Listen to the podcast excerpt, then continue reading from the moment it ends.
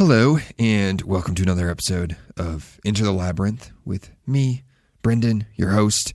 Uh, so, sticking with what I kind of announced last episode of trying to have a more raw format for the podcast where my writing stuff's more structured, and, and of course, I have my social media stuff, the more raw approach. So, I was scrolling the internet, as one does, and I stumbled across. Uh, you know, I, I, I follow the subreddit Ask Philosophy, and I stumbled across this post titled Yaron Brook, Kant is the most destructive philosopher since Plato. And I clicked on the clip, and it was a three minute clip from Lex Fridman. Um, so I didn't watch the video yet. Uh, I thought, I had the little moment there. I was like, oh, this could be a perfect episode to do kind of a raw reaction on the podcast and react to it here and kind of see where my thoughts go and see where my thought process goes and what kind of comes up. Um, yeah, so we're going to test it out. If you're listening to this, it means I thought I did a well enough job of explaining things and reacting to it and all that stuff. I don't even know who Yaron Brook is, um, but yeah, we'll get into that. But also, you can continue to help support the show. I appreciate you all for listening. But if you'd like to support me more tangible ways, there is a audio bonus feed on Apple Podcasts, or you can get a the writing bonus stuff, which is my dream stuff and kind of more personal stories and just kind of more experimental writing. Um, in the link in the description, it's my it's called a, Philosopher's Stone.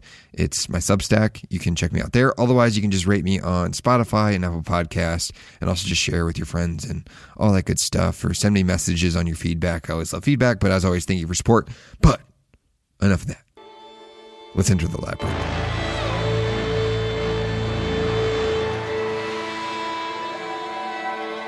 Okay, so as I was kind of mentioning, Raw Reaction, it was on the Lex Fridman podcast. And for those of you that don't really know, uh, Lex Fridman's a pretty big podcaster. I think he has like a uh, more of a science based background um, and in AI. He goes on Joe Rogan podcast a lot. Um, so when I saw the title "Kant is Wrong," that's why I kind of want to react to this to see who who it is, who this person's background is. Uh, like, like I, Kant is wrong on stuff, but typically when there's that like clickbait stuff on a title of a video, it might be some pretty bold claims. And I know Lex Fridman, I, I don't want to assume things already, but, but like Lex Fridman and, and, like Joe Rogan, they have on some very pseudo intellectual uh, characters on that have an audience, but really they themselves don't really know what the fuck they're talking about. You know, you got like the Dave Rubin types and um oh, fuck was that? There's this dude named like James Lindsay. They're they're like this very anti critical critical race theory anti like postmodernism. I just have a feeling my inclination is that it's going to be some uh, uh, someone involved around that an anti Kant because of that stuff. We'll see. I hope that makes sense. For those that don't know the little drama in that space that's okay. This is still I'm hoping will be uh, educational based video. I just want to give you that background of where this audio is coming from um, and kind of why I picked it because I have a feeling this is what it's going to be. But we'll see.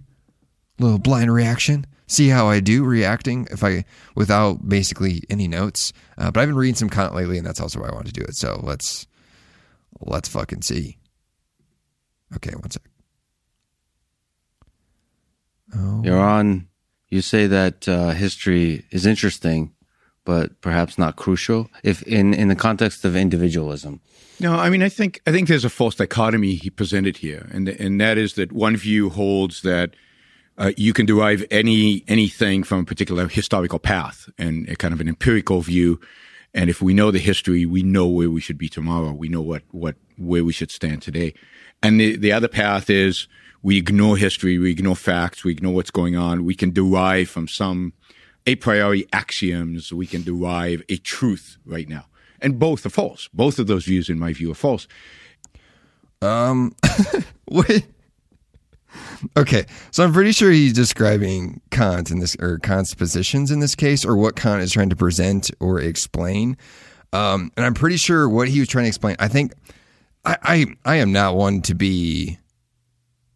I don't, I don't know how else to put this nicely, but I think he was trying to give a distinction between kind of a more rationalism approach and a more uh, and, and, like empiricism. I think that's what he was trying to do, but he he did a really kind of piss poor job of explaining both of those uh, viewpoints. and, and he was explaining it about Kant. I want to add that context. He's talking about Kant. Um, but yeah, he, he that was that was bad.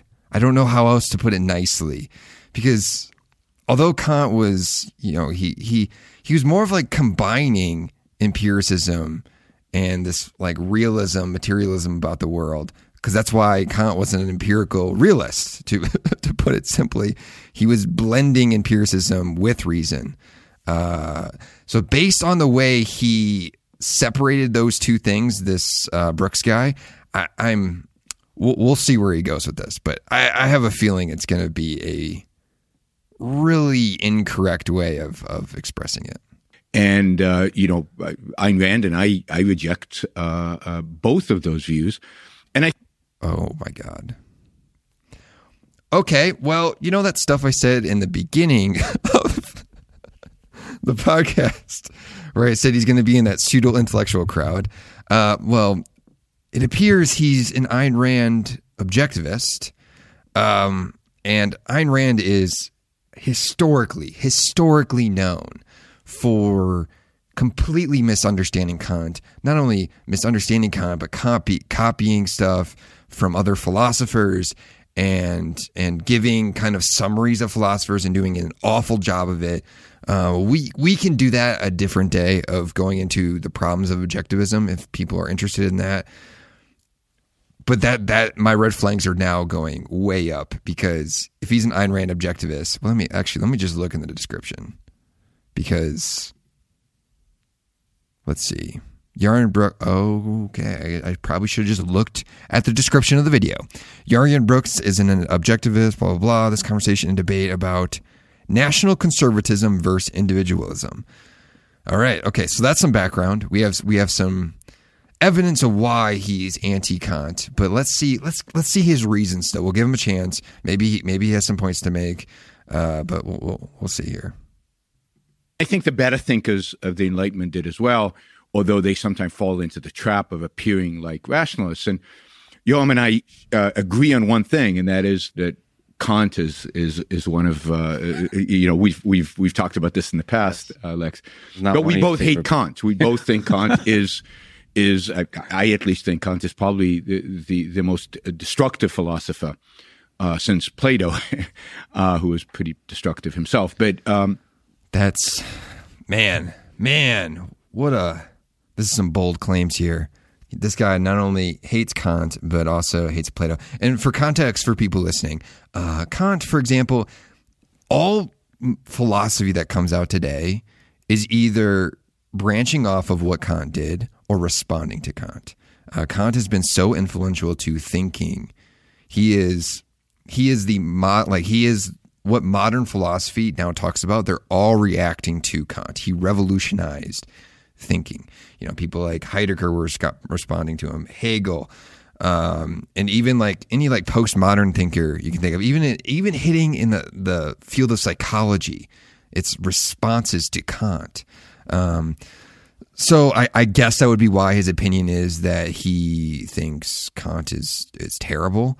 Uh, he doesn't like the direction it goes, but it there's a reason they're reacting to him is because Kant made some um, great points. He, you know, kind of tried to take. Okay, so at the time, I'm gonna like do a little loop background. At the time, religion, religion was known as like the source of values, and then the Enlightenment came in, and it was kind of this this revolution in science. I might be doing a somewhat poor job of explaining this, but I want to explain as quickly as possible for this.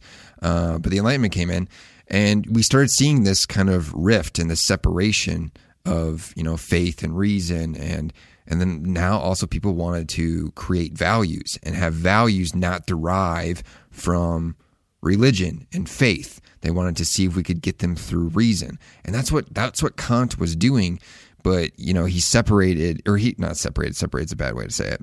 He was trying to combine this very intuitive um, empir- empiricism uh, with rationalism and reason. He was trying to combine those two to create values and create values that humans can can thrive on. You know like that's what basically humanism is basically from kant right And so to to say that you know Kant was just like this terrible figure, that's why I kind of find it weird because I don't maybe I just don't know Ayn Rand's objectivism well enough. Uh, I read some of Ayn Rand's stuff, disagree with her on pretty much every single thing she writes. However, I just don't really see how she has such a big issue with Kant because based on what I know about Ayn Rand, she's also making claims, these moral claims, um, kind of using categorical imperatives in a sense, in a in a really piss poor way. But anyway, let's see what let's see what else he has to say. And part of the problem is that Kant divorces reason from reality. That is, Oh he divorces God. reason from history. He divorces reason from experience because we don't have direct experience of reality according to Kant, right? Uh, okay, okay. The exact what he just said is is I'm not even. It's literally the exact opposite. It is literally the exact opposite of what Kant's actual stance is. I don't even know how to. Okay, so let me kind of explain why that's the opposite. Because we have to rely. So this is what Kant was basically saying. We have to rely on our experience to form knowledge. That's the empiricism. We have to rely on our experience to form knowledge and our consciousness, for example. So the thing in itself, like an object that we observe, the thing in itself, it's outside of us. So we take it in and we make categories and form knowledge from that. So we make categories about what we are taking in and we categorize it. Our mind does. So he's not separating that process because once we take it in, we have knowledge of the thing, right? He's not separating the process uh, of that. He's he's saying our reason, our ability to reason, allows us to trust that process of empiricism that we're taking in information. So he's essentially describing Kant is he's essentially describing how we form knowledge with reason. He's saying our reason allows us to form knowledge. You know, he has a he has yeah. Uh, I don't know how else to. It's literally the opposite of what he was saying. And Kant thinks those categories that we form our knowledge around, he thinks those can be universal. So he's saying with our reason, he's not because what what the Yarian Brooks guy is essentially saying is that he thinks Kant is making everything subjective um, in a really I don't know if that's exactly what he would say, but it, he's very close. He's going on that saying that Kant is saying everything is relative. He's essentially kind of making that claim that that's what he thinks Kant's doing. And Kant is not doing that. People criticize Kant for overly relying on reason and thinking our ability to reason was more pure than it really was. And Kant has a whole book titled The Critique of Pure Reason, right? So to make the claim that Kant was trying to separate these two these ways of let me let me see how he phrased it one more time actually so I don't misquote him here. with, this Brooks guy. is pretty destructive himself. But um, and part of the problem is that Kant divorces reason from reality. That is, he divorces reason from history. He divorces reason from experience because we don't have direct experience. No, he so like I said, so I was right. It's the opposite. He inserted reason back into experience. He was because he was saying because we can no longer rely on this like idea of faith and this idea of religion to form our knowledge. We need to reinsert reason into into kind of this new understanding of how we observe the world. You know, basically it was this understanding that it's us. We are kind of alone here in this cosmos in a sense. And he's trying to reinsert reason into that so that we could have this reliable system of forming knowledge still that didn't need to rely on religion. That's what Kant was trying to do. Okay. And I'm not a Kant expert. So if someone's more of a Kant expert, they can send me information of where I worded things wrong. But I know Kant well enough to know this guy doesn't know what the fuck he's talking about. experience of reality according to Kant, right? We're, we're, we're, removed from that direct experience. But I, I view Kant as the anti Enlightenment. That is, I view Kant as the destroyer of good Enlightenment thinking. And, and Yoram, and, and uh, I acknowledge a lot of um, history of philosophy, uh, people who do history of philosophy view Kant as the embodiment of the Enlightenment. That is the, the, the ultimate. But, but I, I think that They view him as the embodiment of the Enlightenment because he is essentially the embodiment of the Enlightenment. He was the he was the Enlightenment thinker that now everyone reacts to. So I just, I just to call him the the counter enlightenment is just the most absurd statement. Like this video, this video is golden. I'm so glad I've used this for this episode because he no, he is so wrong about Kant that I question if he's ever actually read Kant. To to be completely honest, Um, and actually, this this gave me a thought. Um, I'm guessing. So okay, so for those that are really into this and really want to get more into this critique, there's uh, there's this YouTube channel called Cuck Philosophy. I think he still calls it that. I forget if he still calls it that. He might have changed the name, but he has this great video. It's like an hour long video. If you really want to get into this, for those that are listening, because I know some people listening uh, are kind of they might be into like the Jordan Peterson crowd, um, kind of some of those. Yeah, I, I would say Jordan Peterson's kind of like the branch off. Jordan Peterson's takes on philosophy are often also misinformed, but a lot of his misinformation comes because he's because Jordan Peterson is a big fan of this guy named Stephen Hicks. Uh, who Stephen Hicks has this like whole book book trying to explain postmodernism, and he essentially just completely butchers what postmodernism is. Um, yeah, I would check that out. I'm going to link that in the description below. And the reason I'm not going to dive into some of those points is because that video accomplishes it beautifully, does a beautiful job. I also know that it has some stuff uh, replying to Kant as well. So I'm explaining some of it here, but I think you'll you'll you'll see the connection there. I don't know if this Yaron Brooks guy is actually because he's, he's this guy's an older fellow. You can't see because you're listening, but I would I would guess he might even be before Stephen Hicks. However, they I would I would guess just the way he's talking about Kant they are very similar and they have at least talked or maybe they come from the same the same readings it, it, feels like this dude has read that dude's book the stephen hicks book that Yaron brooks has read stephen hicks book just based on what he's saying about kant because a lot of the stuff that this brooks guy is wrong about on kant uh, the Stephen Hicks guy was also just way off, and, and it's really sad. Really, this is the the unfortunate thing about that is these big thinkers that pop up, like Jordan Peterson, and they have all this influence. And this might be a little bit of a rant that's this is where we're seeing where the thoughts go today uh, but a, a, rant about how a lot of the public facing intellectuals we have uh, it, it's really interesting how this happens. And this is might be a, this is why i've been so hesitant to go into academia to be quite honest. It's because i see there's this really i see it important that we have public intellectuals because i think public intellectuals are inevitable. But if we don't have like academics, PhD academics that talk about this stuff and are experts on Kant and are experts on various philosophers and psychologists and people like Lacan, Foucault, um, people with a real good grasp of of postmodernism. But I don't I don't know what it is or why, but we don't have many of those that are out in the public explaining stuff. We have YouTube channels and a few podcasts and podcasts like mine, but I'm not even enough of an expert. I don't think I am. And even some of the YouTube channels, they are they have probably more of a background than even I do sometimes.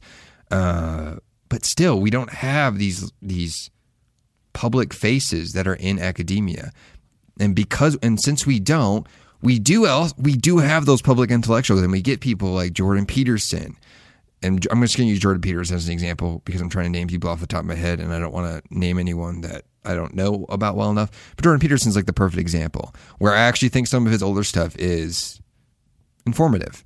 But he's been embraced as this public intellectual and a lot of stuff he says. And now he starts, you know, you get this audience and you start thinking you have this expertise in all these various areas. And a lot of the stuff he says about philosophy is just incorrect. Um, and it's a lot of stuff like this where they're criticizing that they had, they created this idea of what say like postmodernism is or post structuralism, um, and from that they've created this. They've essentially created this straw man philosophy of what it is, and they don't ever like actually talk to real postmodern philosophers. But I don't necessarily blame them because it's like who who are the big ones? Like who who do we have? We have like Slavoj Žižek and Jordan Peterson and Slavoj Žižek debated each other. I think like they debated one, one time, and Jordan Peterson just got absolutely obliterated. Can't really talk. Got absolutely obliterated by Slavoj Žižek. And everyone knows that watched that debate. I would also search that debate on YouTube as well if you're interested in this topic. Um, yeah, so it's just stuff like that. It's just really unfortunate. And I also think academia does this to kind of quickly end this rant. But academia does this is because it's been kind of hijacked by I would say this kind of economic system we're in, this monetary system, where you you go into academia and you have to specialize and, and it's like the efficiency of capitalism, right? We got to specialize in academia, and everyone's just trying to specialize so much, and they're trying to stay in their lane and not go outside it, and they're afraid of what they're going to say publicly because it'll affect, you know, how they look in the whole academic space, and then that that there they're worried about what they think or what they think about or what they pursue. And that's not what academia is supposed to be about. It's about it's supposed to be about this pursuit of various thoughts and and this discussions and debates and all this stuff. That's what academia is supposed to be. But it's become this thing of creating these people that are just specialized in all these various areas. And that's good in a lot of areas like the sciences.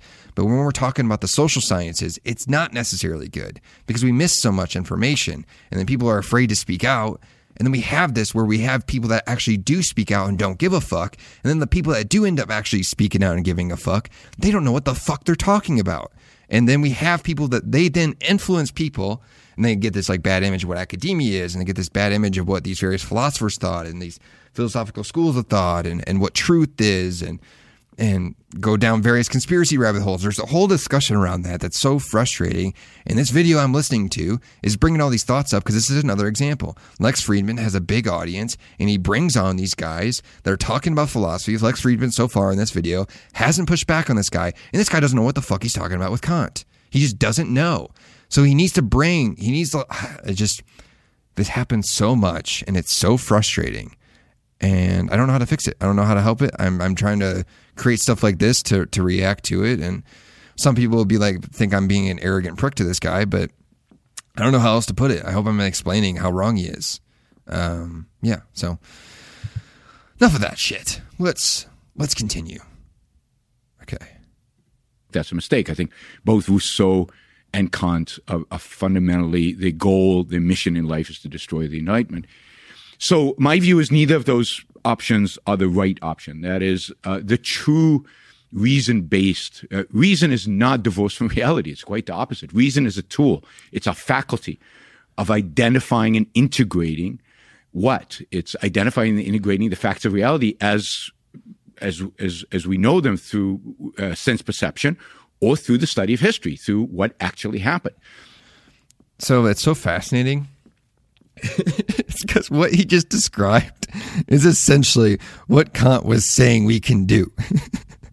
he was describing, uh, Kant was figuring out of kind of how the psyche works and how we we come to knowledge. He was making an argument of how we actually come to knowledge, and he was what he was trying to do. Like I said earlier in the in the in this episode, he's trying to combine those two things of how we use empiricism, and we need to use our re- we use our reason to interpret what we take in through empiricism.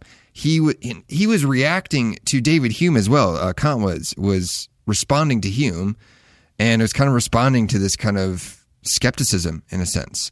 Uh, so it's just fascinating because I'm listening to this guy, and this guy would actually sh- like because I'm I actually don't agree with a lot of what Kant says. Um, like I said, we'll do that in a different episode. But this guy He's a fucking Kantian and he doesn't even know it. He's a Kantian, but he has this idea of Kant that's incorrect. So he thinks he, he hates Kant, but actually what he just fucking described, he's a Kantian. It's it's just it's it's kind of poetically beautiful in a sense, in a sad way. Of like if he would just go and try to understand Kant and read actually read Kant and probably talk to a Kant expert, he he would be a Kantian.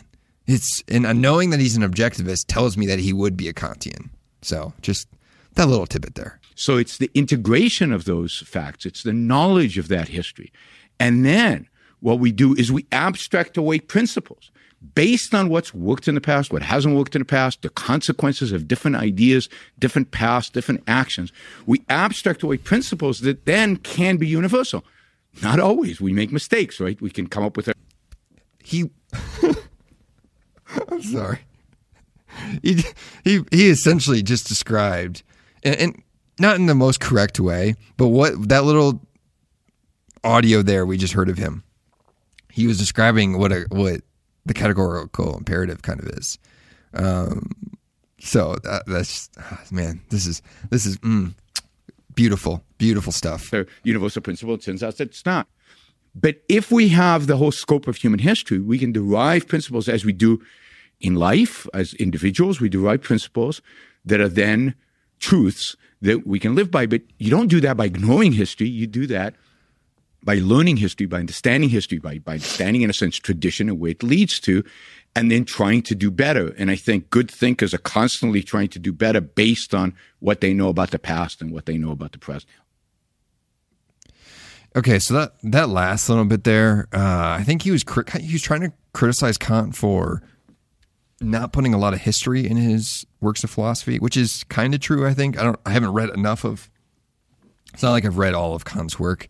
I've read some of it, um, but just because he didn't focus on history doesn't mean he wasn't paying attention to history as well. So I don't. I don't really actually understand that statement. But that concludes the clip. It was only a three and a half minute clip, and I turned this into a 25 minute episode. Um, but yeah, that was, okay. I think I think it was a lot of fun. I think I, I expressed things.